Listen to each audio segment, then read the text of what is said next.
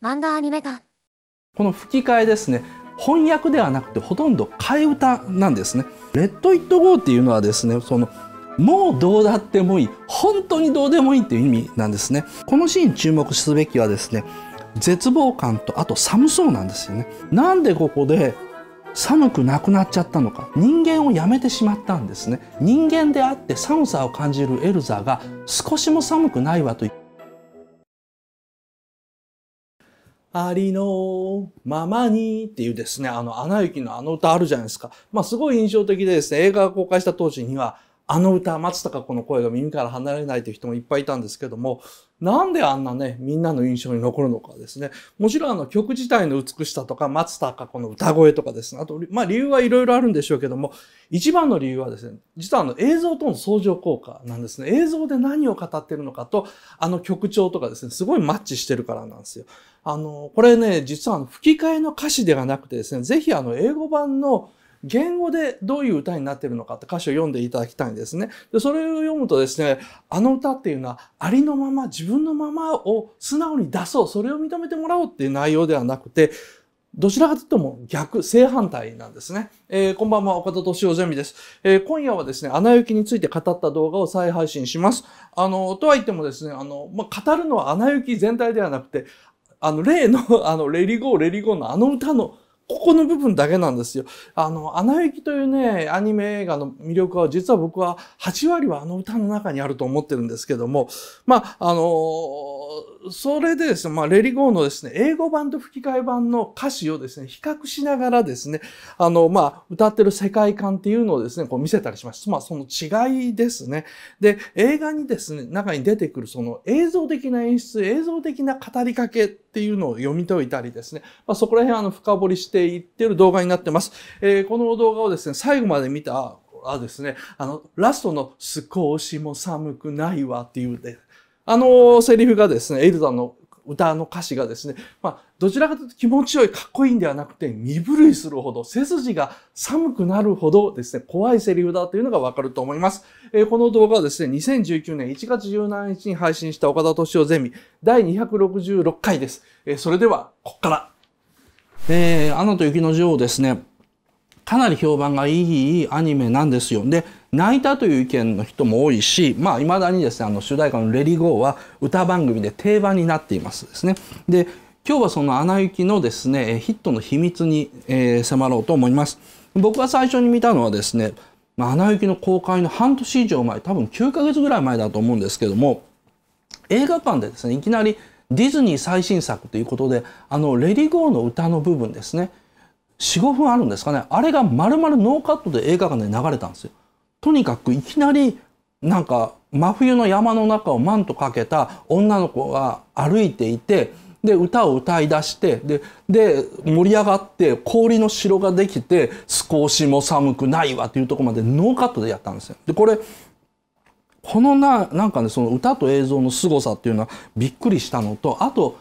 明らかにこれって本編の中で一番面白いかっこいい部分なんですね。それを丸々見せるっていうのはよっぽど自信があるんだろうなというふうに思ったんですよ。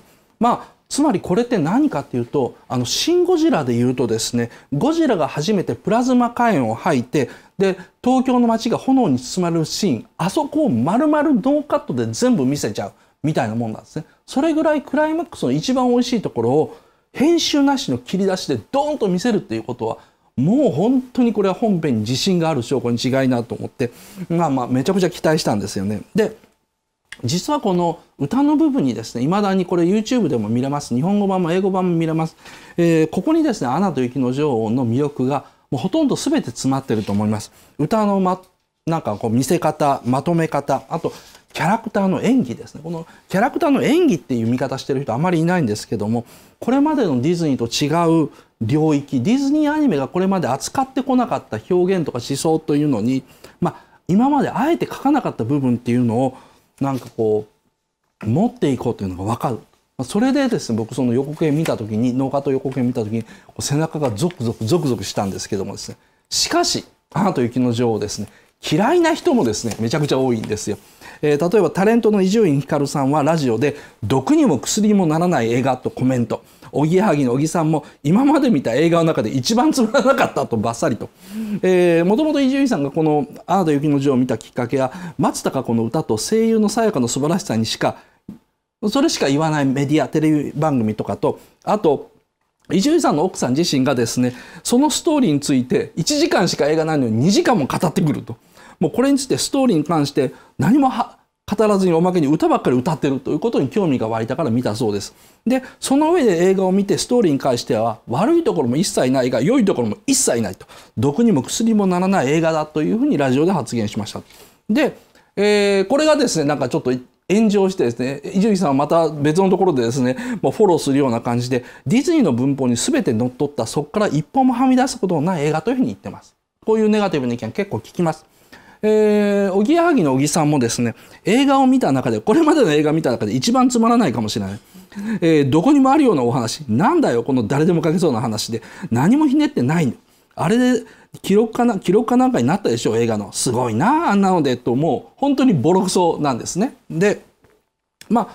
あ絶賛と全否定なんですけども、実はですねどっちもですね割とピンとずれてるんですよ。でまず絶賛される理由っていうのは歌が素晴らしいなんですけども、その歌っていうのを大部分の人がですね吹き替えで聞いてると。この吹き替えですね翻訳ではなくてほとんど替え歌なんですね。例えばこれですね、これ吹き替え版の歌詞です。ありのままでという松たか子さんが歌ってます。まあかなりポジティブなありのままの姿を見せるのよ、ありのままの自分になるの、何も怖くない、風を吹け、少しも寒くないわとか、悩んでることが嘘みたいで、だってもう自由、何でもできるとかいうふうにこう歌ってるから割とね、ポジティブな内容に聞こえるんですよ。で、これねだいぶ違う。ラストなんか超ポジティブですね。これでいいの自分好きになって、これでいいの自分信じて、光浴びながら歩き出そう、少しも寒くないわ。このポジティブさがね実は実際受けたんですけど、これ実際はどうなのかって、こっちまた長いフリップなんですけど英語の歌詞見るとですね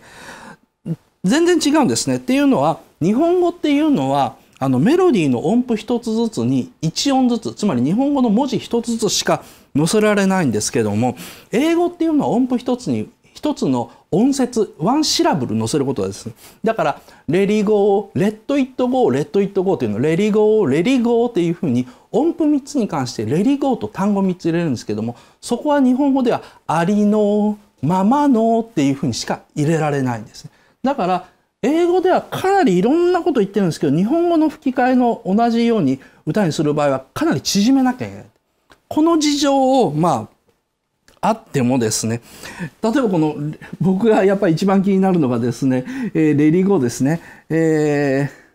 ありのままで」とか「レッド・イット・ゴー」「レッド・イット・ゴー」なんですけど「レッド・イット・ゴー」っていうのはですねもうどうだってもいい、本当にどうでもいいっていう意味なんですね。もう元には戻らないとかそういうふうな意味に近いと。この意味の量と差がですねあることを念頭に、さっきから言ってるですね僕がもう本当に大名作だと思う歌のシーンをですね最初から見ていきましょうと思います。日本語版の、翻訳、これもですね日本でヒットした秘密だし、英語版の元々の歌詞っていうのもですねヒットした秘密なんですけども、これを念頭にですね冒頭からワンシーンずつ見ていこうと思います。では一番最初です。はい、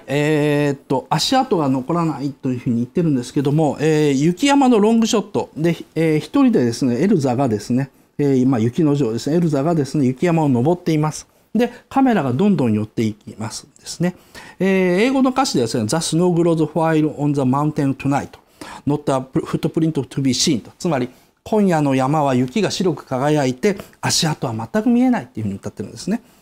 松たか子の吹き替え版では「降り始めた雪は足跡を消して」まあほぼ同じです。エルザがですねこの時に雪山の中をとぼとぼとマントを引きずりながら歩いてます。で振り返って自分の足跡が残らないって言ってるんですけども、足跡が雪に消えていくっていうのは彼女が人間世界で生きていたこれまでの痕跡が消えていくっていうメタファーなんですね。一生懸命いい女王になろうとしていたんだけど、もうそれはやめて山の中へ入っていく時に自分の足跡が雪に消えていくっていうのは、彼女の人間社会の中で持っていた立場とか責任とかそういうふうなものがどんどんなくなっていくというメタファーです。で、巨大なマントを引きずってます。でっかいマントを引きずってるんですけど、それがもう雪の中で引きずられて自分の重みにしかならない。本来は雪から自分をかばってくれるはずのマントが重みにしかならない。後ろに引っ張ってると。さらに月の影が前から差してるから、このマントがさらに巨大に見えると。自分の責任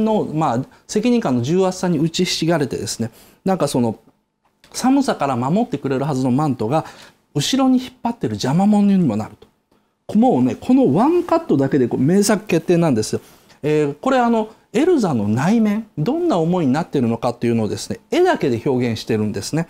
失礼な言い方になるんですけども、伊集院さんとか小木さんはこういうシーン見ても多分分かんないんですよ。ピンとこない。これが演技だと分かんないんです。アニメーションって描いてるものは全て演技なんですよ。これが実写との差。実写は背景っていうのは表現であったりして、演技っていうのは役者さんの表情とか動き、動作、所作なんですけども、アニメーションっていうのは全てがこれ演技なんですね。だからなんでこの方から光が当たってるのか、なんでこんな服着てるのか、なんでこれぐらいのこの強さの風が当たってるのかっていうのは全て演技として見ないとダメだけど、それが分かんないと平凡な絵だなというふうに見えちゃうんですね。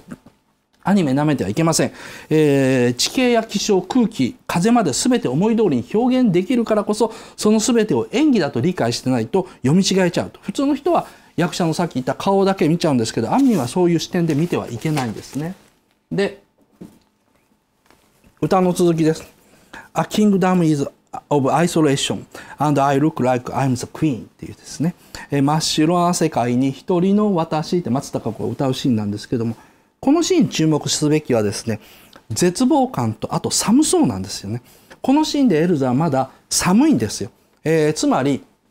この後実はエルザはマントを脱ぎ捨ててですね、どんどん寒く感じなくなっていくんですね。つまりこの歌の全編を通じてやることは何かっていうと、人間であって寒さを感じるエルザが少しも寒くないわと雪山の中で言う存在になっていく。つまりモンスターになっていく過程っていうのを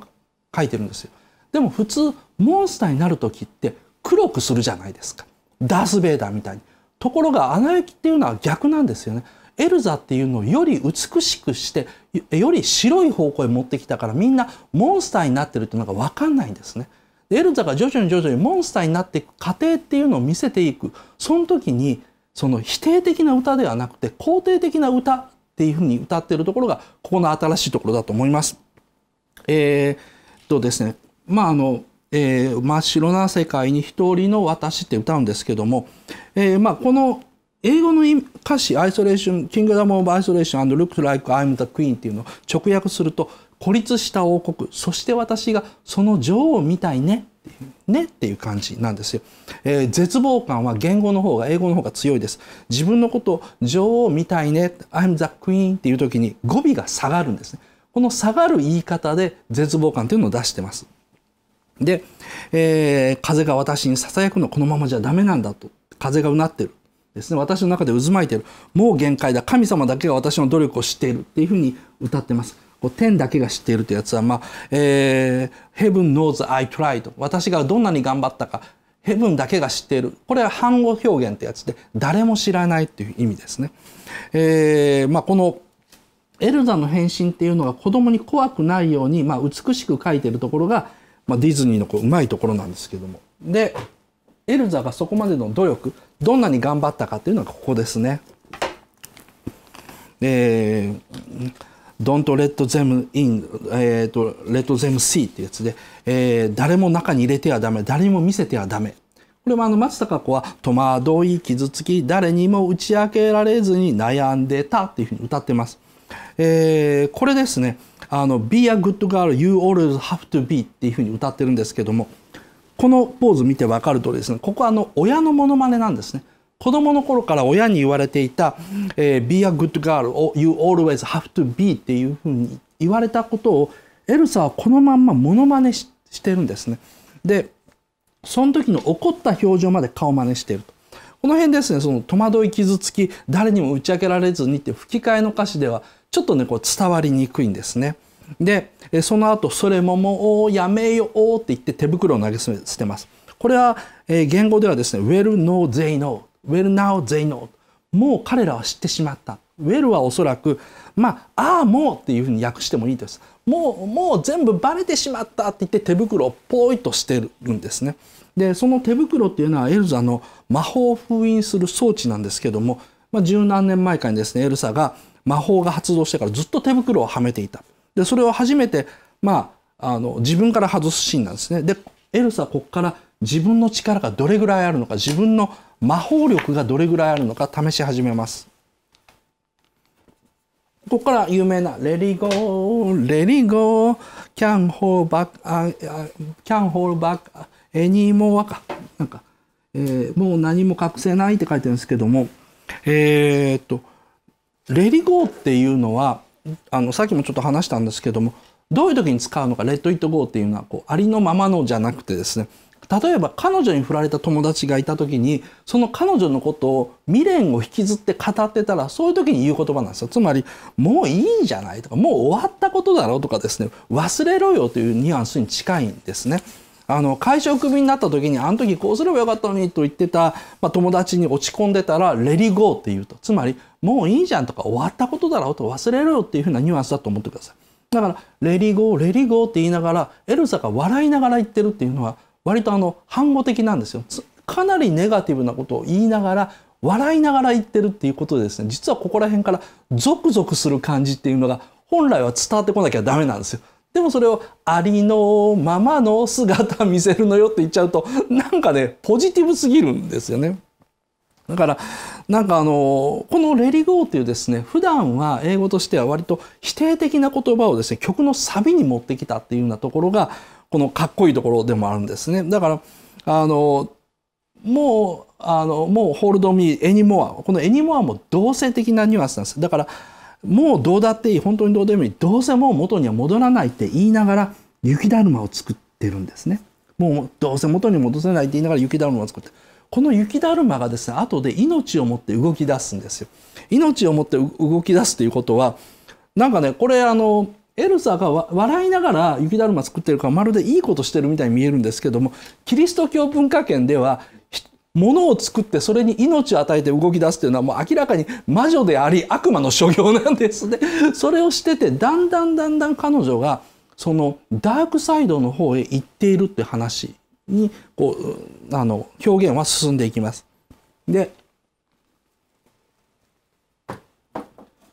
これなんかもうすごいですよね。ありのままの自分になるのって松たか子が吹き替えで歌ってる部分ですけども、これ言語では「レディゴーレディゴーターンアウェイ&スラム・ザ・ドア」「スラム・ザ・ドア」っていうのは背中を向けてドンとドアを閉めるという意味で、これもかなりネガティブなんですよ。この表情で分かりますよね。過去に扉を閉ざすのようだから決していい意味じゃないんですよ。なのでもうそれしか私には残ってないということで悲しみながら無理して微笑んでるんですけども。吹き替えではありのままの自分になるのって言ってるので、なんか割といいようにこう見えちゃうんですね。背中を向けてドアを閉めるというのは英語圏では割と全否定、相手の関係をもう完全に否定してですね、拒否するという場合でですね、こんなことを言いながらエルサの表情はだんだん明るくなっていくんですね。このとろけるような目に注目です。で吹き替え版ではさっきも言ったように自分ありのままの自分になるのと言ってるから、見てる人吹き替え版で見ちゃった人って絶対そっちに引きずられちゃうんですよね。でこれね、このシーンどういうことかというと、日本のアニメで言うと例えばそのキャラクターが「そうか分かった殺せばいいんだ邪魔な人はみんな殺しちゃえばいいんだねあははは」っていうふうにキャラが明るく笑ってるシーンだと思ってください。この間僕「かけ狂い」というアニメの第2シーズンちょっと見たんですけども、日本のアニメではそういうふうに「あ殺せばいいんだあーは」みたいなシーン出すとですね、必ずそういう時は受けのキャラクターっていうのを作るんですね。受けのキャラクターっていうのを作って「ヒーヒー」とかって言ってくれるから、その登場キャラクターの狂気というのかな、狂ってる感じというのが伝わるんですけども、でもそれもう演技じゃないんですよ。演技っていうのは「そうか殺せばいいんだあーは」だけで狂気を伝えることが演技であって、そこに受けのキャラクターを置いて掛け狂いみたいに掛け狂いのスタッフの人すいません、ヒーヒーって言っちゃうと、その瞬間にそれは演技ではなくて説明なんですね。絵を使った説明にしかなってないと。ここら辺がそのなんだろうな、宮崎高畑のジブリアニメの中でやっている演技とその他のアニメ、僕やっぱりね「エヴァンゲリオン」これが顕著だと思うんですけど、と説明との差なんですよ。演技と説明の差っていうのはこれすごく大きい。ただ説明にすると 100% 伝わる。でも演技にすると伝わる確率がすごく下がる。でこの「レリゴー」ではですね、その、過去に扉を閉ざすのよっていうシーンは完全に演技だけでやってるからですね、まあなかなかわからないわけですね。ここで「えっ?」って言っているその穴とか見せると絶対伝わるんですけど、そういうようなことをやらないんですね。で「アナと雪の女王」ではここから先どんどんモンスターになっていくエルサをですね、まるで人間性が解放されているとかですね、自由を得た美しいものとして表現しちゃってます。これね、アナと雪の女王のエルサ、こっから先っていうのはバットマンでいうとジョーカーとかハーレークイーンに近いんですよ。そういう自分自身がもともとなんだろうな、自制心が強い人が狂っていくことで解放されていくこの悲しさとか切なさなんですよね。でもしかしこの吹き替え版ではですね、このありのままの自分になるのっていう歌詞にしてるからですね、この狂っていくことで解放されてしまう切なさ悲しさっていうのが伝わらないんですね。だから子供たちには普通の魔法拾い物に見えちゃうし、ちょっと大人な女の人はですね、これ見たらまあ、大体この裏の意味にちょっとピンと感づいて、あ、自分の中の暗い部分、デモニッシュな部分を隠さずに生きるという部分にちょっと共感できるようになっていると。この言い換えたらこのレリゴーのもう隠す必要なくなっちゃったから隠さなくていいんだわって虚しく笑うっていうのは、例えばもう離婚したんだから夫や家族にコミケに行って同人誌買ったりですね、押し入れに隠す必要はもうないんだわって言って虚しく笑う。だって離婚したんだもんっていうのに、まあ、そういうニュアンスの部分なんですね。かなりその皮肉な笑いです。で、超能力を持つ主人公というのはその力に苦しむと。で、その苦しみに負けたものというのはヴィランズ、つまり悪役になるんですね。エルサは自分のこの氷を操る能力に負けてしまって、結局このお話の中ではヴィラン、悪役になってしまってるんです。でもしかしバットマンなどのスーパーヒーローなんかではですね、観客にその狂気っていうのをですね、気づかせないように、まあなんかね、バットマンとは違ってだな、バットマンとかと違って、ハーレークイーンとかジョーカーと違って、アナ雪の先端的なところ、表現として先端的なところっていうのは、エルサのその狂気っていうのをあえて前へ出さないで、つまり明らかにおかしいものとして出さないで、まるで人間性の解放のように語って、その二面性を出してるんですね。なんでこんな二面性出さなきゃいけないのかっていうと、実はこの「アナと雪の女王」には隠れた原作がちょっとあるんですけど、それはもうちょっと後で話します。でこのエルサの無邪気なテロリストっていうのかな、自分が意識してなくて、この国の中に冬がもっと来ればいい、嵐を吹きられればいいということで、なんかこう大災害を起こすということに自分ではあんまりよく分かんないんですけど、こういう無邪気なテロリストっていうのが、まあ、世界中でヒットした原因だと思います。これは締めのところで語ります。真に自由になるためには反社会的であることを恐れてはいけないと。しかし反社会的であれば自由と引き換えに孤独になってしまうと。こういう本音をですね、なんかもう本当にバットマンの世界ですよね。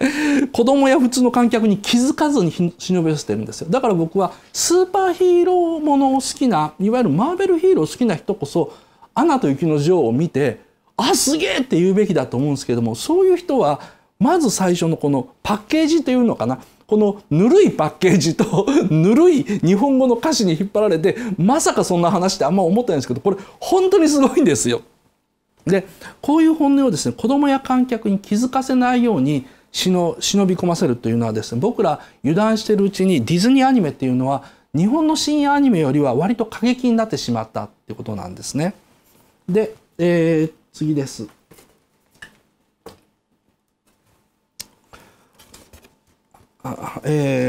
何も怖くないって松坂が言ってるところです。I don't care what they are going to say. 私は気にしないわ。彼らが何と言おうともっていうシーンでです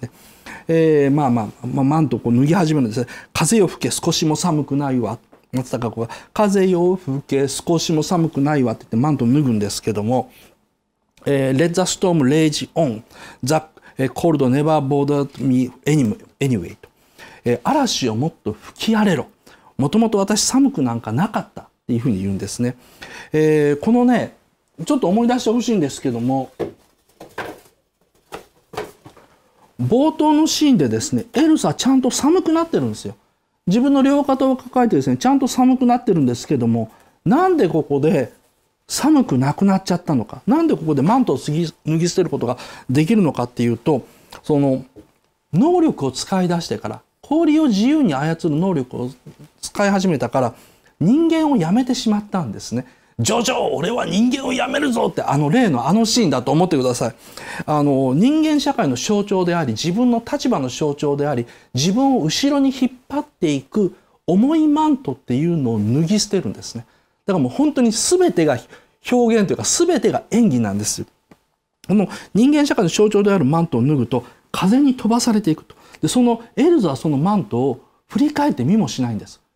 冒頭一番最初は自分の足跡が消えていくことすら気になって振り返っていたエルサが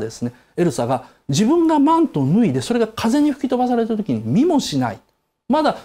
手袋を捨てる時はちょっと上見てたんですよ。でもマントになるともう全く見もしない。何かっていうと、自分が捨てていった人間の世界に全く未練がなくなっちゃったっていうことを表現してますね。だからこれね、本当にエルサの動作一つ一つにちゃんと演技の意味っていうのを探していくと、ものすごく分かりやすくなってきます。そんなエルサはですね、もう自分の足跡を探してたりですね、手袋を投げる時に見ていたエルサはもうどこにもいない。エルサはですね、氷と雪のモンスターになりつつあるんですね。Let the storm rage on っていうのは、嵐を吹き荒れるが良いというんですけども、レッドですからですね、吹き荒れさせよう。割と積極的に吹き荒れるままにさせようから、この、歌の後半では、あえてもう自分が吹き荒れさせようという立場になっていきます。で、この時のエルサはですね、嵐を吹き荒れさせようと言って、下の国で何百人という人が凍死してるかもっていうことは思い描いてません。ディズニーアニメですから人の死ぬシーン描かないんですよ。しかし、人の死ぬシーン描かないからといってですね、このアニメの中で人が死んでないということはあんまないんですね。こうやって、夏と冬のギリギリで暮らしているような国に、夏なのに、雪がどんどん降ってくるというような状況が来たら、当たり前ですけど当事者も出たに決まってるんですよ。でもそういうふうな部分は全く描かないのでですね、想像力があまり働かせないとそこら辺分かんないように作ってるんですね。で、アナと雪の女王というのはもうそろそろ前半終わりますけども、実はダース・ベイダー誕生なんですよ。正義感が強く人一倍フォースがあって、でも何もかも絶望しちゃったアナキン・スカイウォーカーはダース・ベイダーになって、その代わり引き換えに最強のフォース、最強の戦闘力を手に入れたと。同じくエルサはですね、魔法が強くなると同時にどんどん人間性を失っていくと。もう寒くないんですよ。マントを脱いでもなぜか寒くないし、少しも寒くないわというのは、もともと私寒くなんかなかったんじゃないかなっていう意味なんですね。どこだったかな、翻訳。The cold never bothered me anyway。この anyway っていうのは、もともとっていう意味で、ここの場合訳すのが正しいと思うんですけども、